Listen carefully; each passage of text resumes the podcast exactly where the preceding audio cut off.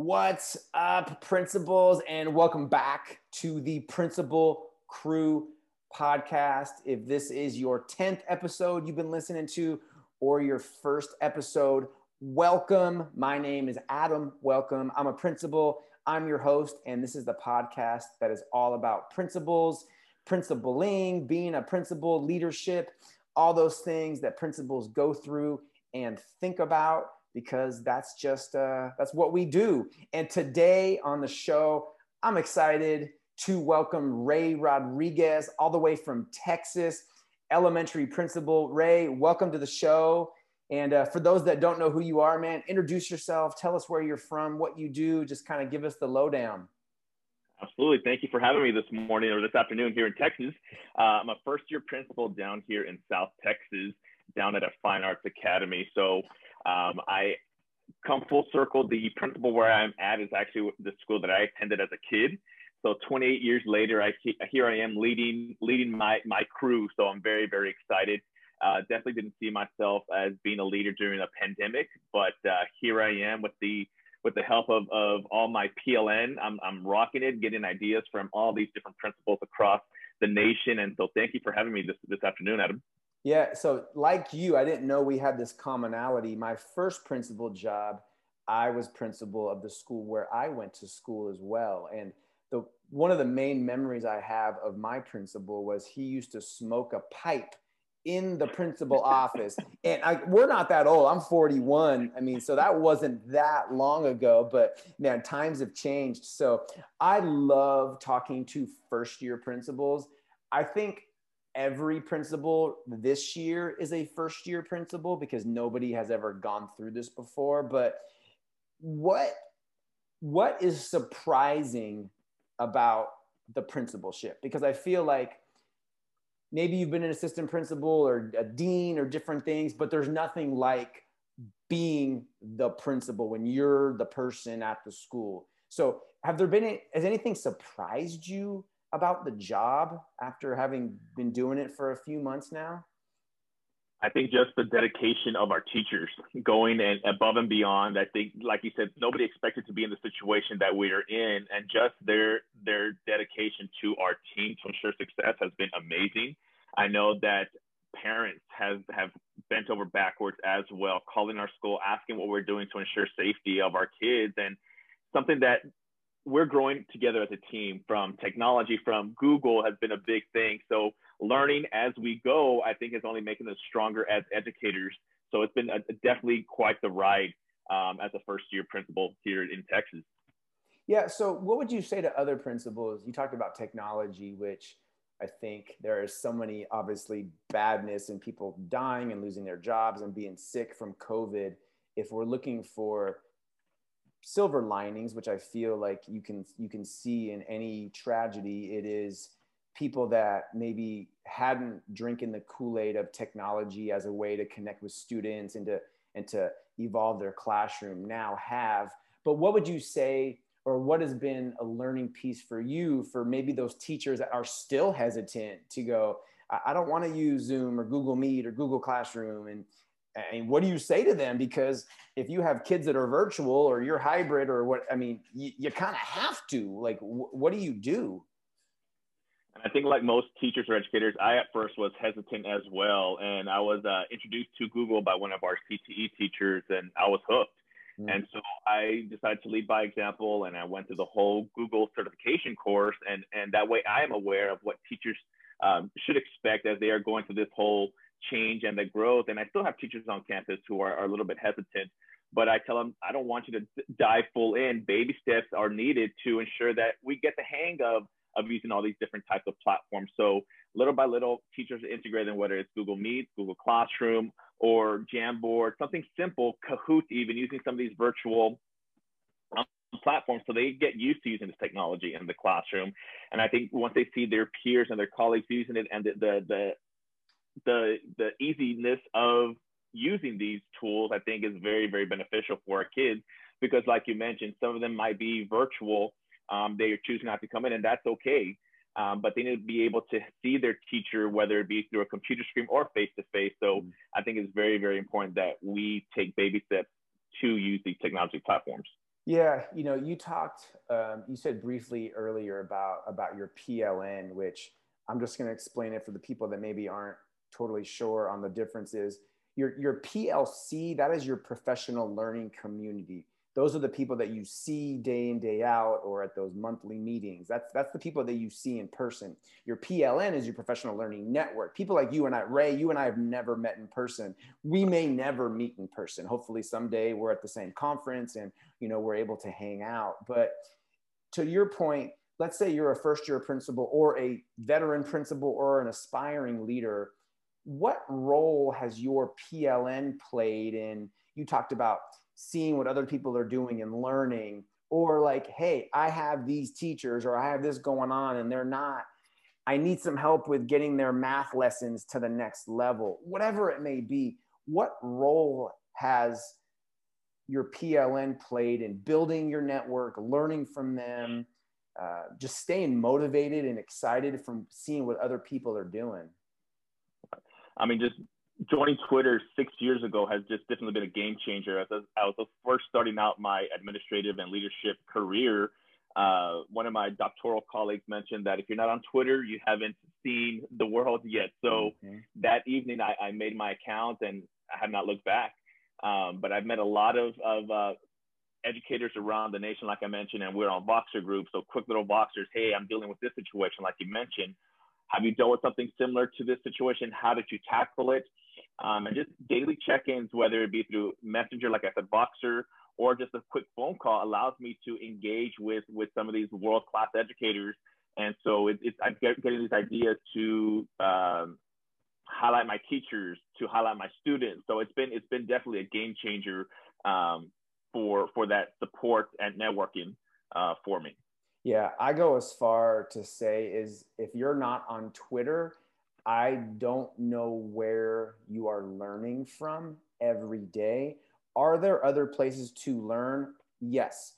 You know, magazines, your, your association, if it's NAESP or TEPSA or you know whatever it may be, but those are not every day.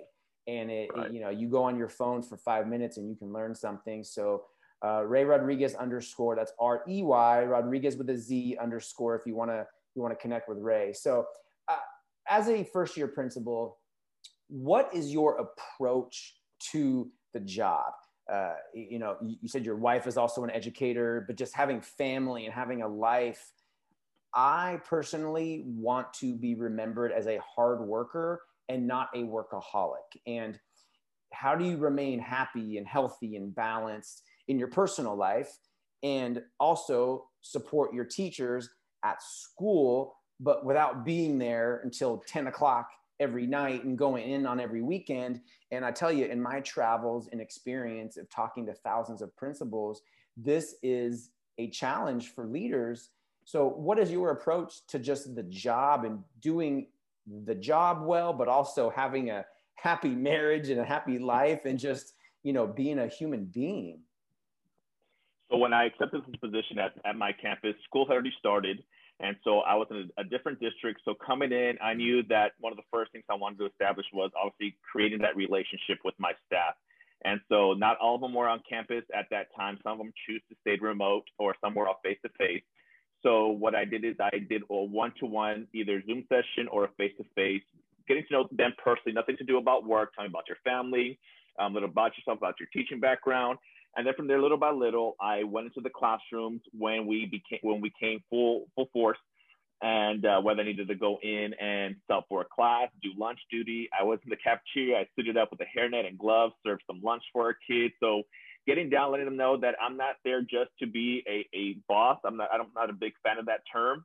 Um, but seeing that I want to be down there with them, whether, like I said, teaching a lesson with the teachers, reading a book, dressing up as the Grinch, like I did last week, to to show the kids that I'm just a, a normal person and not uh, uh, a boss or principal of a school, but someone who can they can turn to if they need assistance and they need help. So being able to create those relationships, I think, is key and critical to run a successful school, especially right now. Seeing that social or, or having that social emotional aspect of our kids and of our staff is very very important, especially right now as we don't know what some of these families are dealing with. A lot of them have lost their jobs, have lost a loved one. So being able to support them on a non-academic level, I think is very, very important at this time. Yeah, 100%. I used to say that, yes, my title is the principal, but I'm really just part of the team. And somebody that is part of a team will go and plug holes and fill in wherever is needed if it's serving food or taking out the trash or answering phones or or whatever whatever that may be it's really just being part of the team. So talk about talk about your journey as a as a as a new principal. What would you say to aspiring leaders maybe people that are still in the classroom or aspiring assistant principals that are in the job or maybe they've gone for kind of interviewed five times. I've been a, I've been an assistant principal for five years, Rey, and I've, I've been going for principal jobs. What am I doing wrong? What, give me some advice. What would, what would be your advice to people that are aspiring to be a principal? And I think I think it's key. Don't give up. If it's something that you want for, it's going to come eventually. I know that that sometimes it may not necessarily be the right time for for that, and it's it's sometimes feel like you're you're getting the door slammed in your face, but that only makes you a stronger person, I think. And so I think it's key to ask for that feedback after an interview. What can we do to improve? And being being able to self-reflect as an individual. What can we do to improve ourselves? What can we do to make ourselves grow stronger as an individual to get that job that we want, whether it's an assistant principal or if you're currently an assistant principal, getting that that principal position. I think finding that right fit for you um, as well. So the district that you're currently in may not necessarily be the, the right fit for you. So look, look, look, look at look elsewhere. I think sometimes you may be uh, fixated as to wanting one particular school, one particular district, but that may necessarily be the right fit for you. So I think broadening your horizons, I think, is is is what needs to be looked at as well. Yeah, you know, I kind of related to like dating. You can't just go, oh, I want to marry that person well, that person may not be interested or they may already be in a relationship. You got to broaden your horizons. You know, if you like, if you live in a small town and there's nobody there to, to meet, you know, you got to look, you got to look elsewhere. I mean, it's the same, it's the same kind of concept. Something that work that has worked for me is actually to reach out to, to um, HR directors or superintendents and say, Hey, this is who I am. If you're a teacher or an assistant principal and say, Hey, can I talk to you about um, what you look for in principals and your district because i think also potential candidates it's important to interview the place that you think you want to go because they may not be a good fit for you but it's also going to set the stage because when you when you start that interview process they any kind of name recognition go oh this person is kind of they're out there they wanted to be here. I remember that person you know, you, you never know. They may just go, I've already have a relationship with that person. It, it can't hurt. And I would say number two, my recommendation is have fun in the interview process. I have been on the other side of the table where I've been on principal committees and people just act like robots. They come in and they look nice, they're in a suit, but they look like a suit. They don't act and look like a human being or like a principal. You're going to be hanging out with kids if you're elementary, middle school, or high school, whatever it might be. So show some of that human side. You got to show some of that personality, in my opinion. Uh, you're a human. Laugh, talk about kids, tell some stories. It's uh, it's really important. With talking about interviews, what is your favorite question, Rey, to ask people that you are interviewing to then join your team? I think one of the, the my favorite question is what is your role as a teacher? What is your role as a teacher's assistant? What is your role as an assistant principal to see what what what they feel their job description is? I think that that that gives me a better idea as to whether or not they'll fit uh, my team. Mm, yeah. Let's talk about Texas football for a minute. I just interviewed somebody the other day from Oklahoma, a big OU fan. So just, I mean, which, talk about your Texas football. What's your favorite college team? What's the rivalries like? I know I, have I've done a lot of speaking in Texas, and some of the stadiums down there are, are bigger than, uh, you know, colleges stadiums in California. But like, what role does football play in Texas? it's a huge, huge way of life down here in Texas. I'm a graduate of the University of Houston, go Cougs. Mm-hmm. And uh, one our biggest rivalry, obviously, is, is, Rice University down down the street there. Um, but down here in South Texas, I think we have one of the oldest rivalries in the state: uh, San Benito Greyhounds versus the Harlingen Cardinals. Um, it was voted one of the, the oldest rivalries here in Texas. We did when I believe one of the sponsorships where we did get new uniforms, um, if I'm not mistaken, from Nike um, to to do that. So I think that's very very cool. Uh, but it's just a way of life down here in Texas. I mean, everybody looks forward to Friday Night Lights, and a bit different here. Obviously, this this past year, not a lot of fans in in, on the crowds, but um, it, the love was definitely felt for our, our team down here in San Benito. Yeah, no, I get it. I get it. What is your favorite book to recommend to other principals that they read from a from a leadership standpoint? That's a tough question. There's there's so many so many good ones out there that you've written as well, Adam. Um, but I, I'm gonna have to go Dare to Lead. I think that's a that's a good one that I that I constantly go to. I have that one sitting on my desk, and uh, my assistant principal just got promoted to a principal position. That was my parting gift to her was that book. So I think that that's a lot of a lot to be vulnerable. I think is very very important. So um, I think that's that's the one. Yeah, I've uh, that book is on my nightstand, and it's been on my nightstand for too long. I don't know why I keep uh, I keep passing it up, but I have to um, I have to get into that one. What would be your advice to principals that have challenging parents or a challenging parent? and uh, the parents upset for whatever reasons it's a myriad of reasons what is your approach when when working with a parent that is just upset about something what do you do well i just encountered my first uh, parent a couple weeks back um, and i got a call from from one of the directors letting them letting me know that they had received a call that I was rude to a parent. So I was kind of taken back by that because um, that's not in my nature to to come over, come across rude at at, at any point. Uh, but looking back and reflect at that situation, I might have come off just a tad rude. Um, so being able to look back and think about how do I change um, my perception of, of a principal, like I said, we're all human. So being able to change the course and, and how I respond to parents whether um, they want to pick up their kids early, whether they want to um, have a conference with a teacher who may not necessarily treat their son or daughter the way they should be treated. But at the end of the day, I think they want to be heard as as a as a parent because like like us, they're human as well. So being able to listen to what they have to say, because that's what they want a lot of times, just to be heard as as a parent and as a school leader, being able to assist them in any way possible to uh, have their child be successful. Yeah, no, I think that's important. And sometimes it's just, in my experience, not every time, but a lot of times, the upset parent, part of it could be something that the school is doing.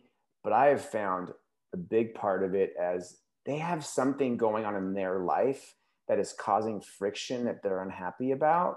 And I have found that a lot of times, well, we are public figures as teachers, as principals, and they'll, for some reason, bring it more out on us. I don't know if it's some level of therapy. So just showing them that you are human and asking questions and, and meeting and talking face to face is uh, is so important. Rey, if you were in charge of public education for the state of Texas, what would be your priorities for public education?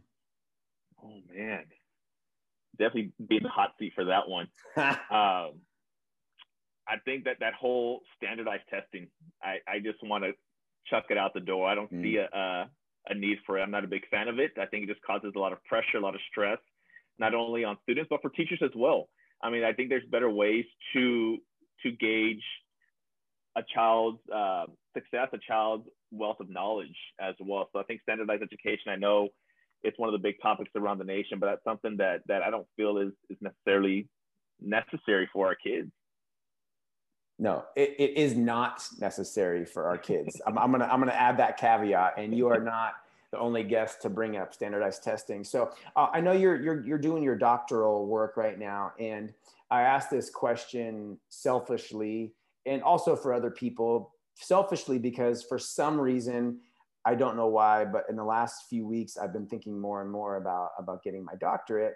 Uh, again, I don't I don't know why, but I have been. But I talked to a lot of people that ask, you know, is it worth it, or what did you learn? So, just what, what's been your experience so far, Rey, going through classes and the program and just kind of give us the you know just give us the your your input on that I was a bit hesitant to start at first, and um, I wasn't your your typical educational student. I didn't go to edu- I didn't go to college for education. Um, I went the alternative route here in Texas, mm. And I was going through my program. One of the directors of the of the alternative certification program mentioned to me that she had just finished off her doctoral program and that I'd be a good candidate for for the program that she was doing. So went out on a limb, put my application in, and three weeks later I get uh, an interview to uh, meet with the with the school board um, as the first round for the doctoral program. So I, I, did that, and three weeks later, again, I, I, received my formal letter that I had been accepted into the program. So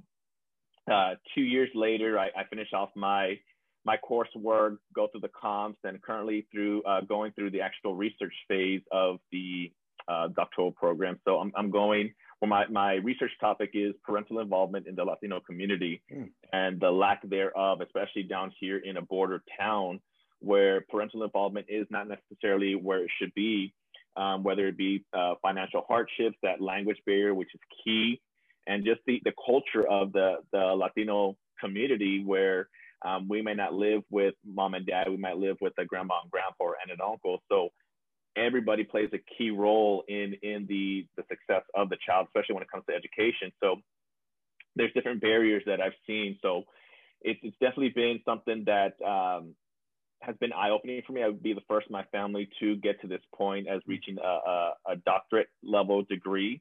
And so I'm saying that the way for, for my own son, saying that it is possible. And coming back to my hometown, um, as an example to my students as well, a, a, little kid down here from, from South Texas, it is it is possible. So being a, a, living example for not only my son, but for my students uh, down here in, in, South Texas. Yeah, I've been to Del Rio. Um, do you know where okay. Del Rio is? Is that close to? Yeah. No, that's about six hours from where I'm at. I'm the very tip of Texas. Got it. Okay, so for people that don't know Texas, you know, you know Texas, and I didn't know this until I started traveling to Texas.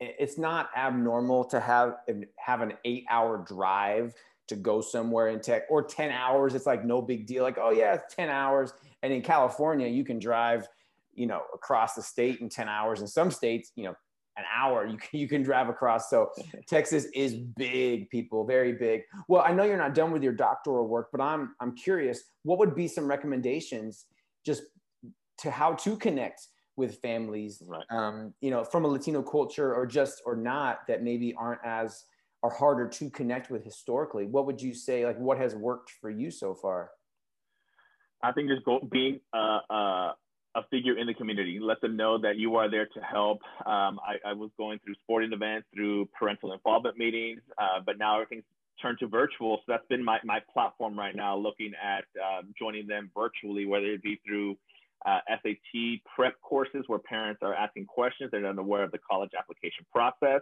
um, looking at tutorial sessions as well. Um, so, and just word of mouth, looking at uh, Twitter, looking at Facebook, throwing uh, my survey out there so parents can connect. Uh, my, er, my information is out there if they would have any questions. I'm more than happy to assist parents in any way possible. Um, so it's, it's one of those things that um, I'm proud of, and I cannot wait to, to see the light at the end of the tunnel. It's been a, a long journey to say the least uh, from getting married in the middle of my doctoral program, having my, my son in the middle of a doctoral program as well, now through a, a pandemic that has definitely thrown a wrench in my research as well. But I can definitely see that light um, fast approaching. Yeah, well, I may be calling you for uh, for some advice if I uh, if I start my program. And I think, absolutely, end, yeah, I think at the end of the day, that the simplest things to do is, you know, people will say, "Oh, I'm here, I'm available," and it's one thing to say that but some people just won't reach out because you are available. It's like oh my door is always open. You know what? Forget the door. Go out into classrooms. Go out into the community because some people maybe didn't get your message or maybe some people had a negative experience with the school when they were kids or with somebody else in their family and no matter what you say that you are there some people are just not going to come to ask for support. You got to put your walking shoes on, go to football games, go to places in the community, knock on doors, and meet people because sometimes that is the only way to connect with the people that may be the most vulnerable, that need the most support. and services that you have to offer, but they just would never come to you because they just won't.